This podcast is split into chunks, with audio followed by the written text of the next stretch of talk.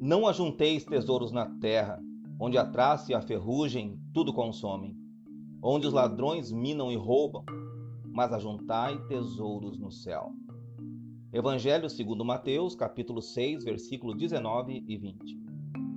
Não ajunteis, disse Jesus.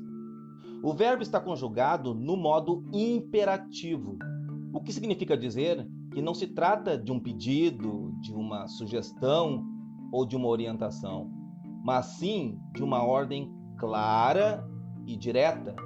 Jesus está ordenando, e a ordem de Jesus é esta: não acumulem riquezas na terra. O texto bíblico é de uma clareza meridiana e dispensa qualquer comentário adicional. Mas os absurdos são tantos e tão frequentes que até parece que tais versículos simplesmente não existem.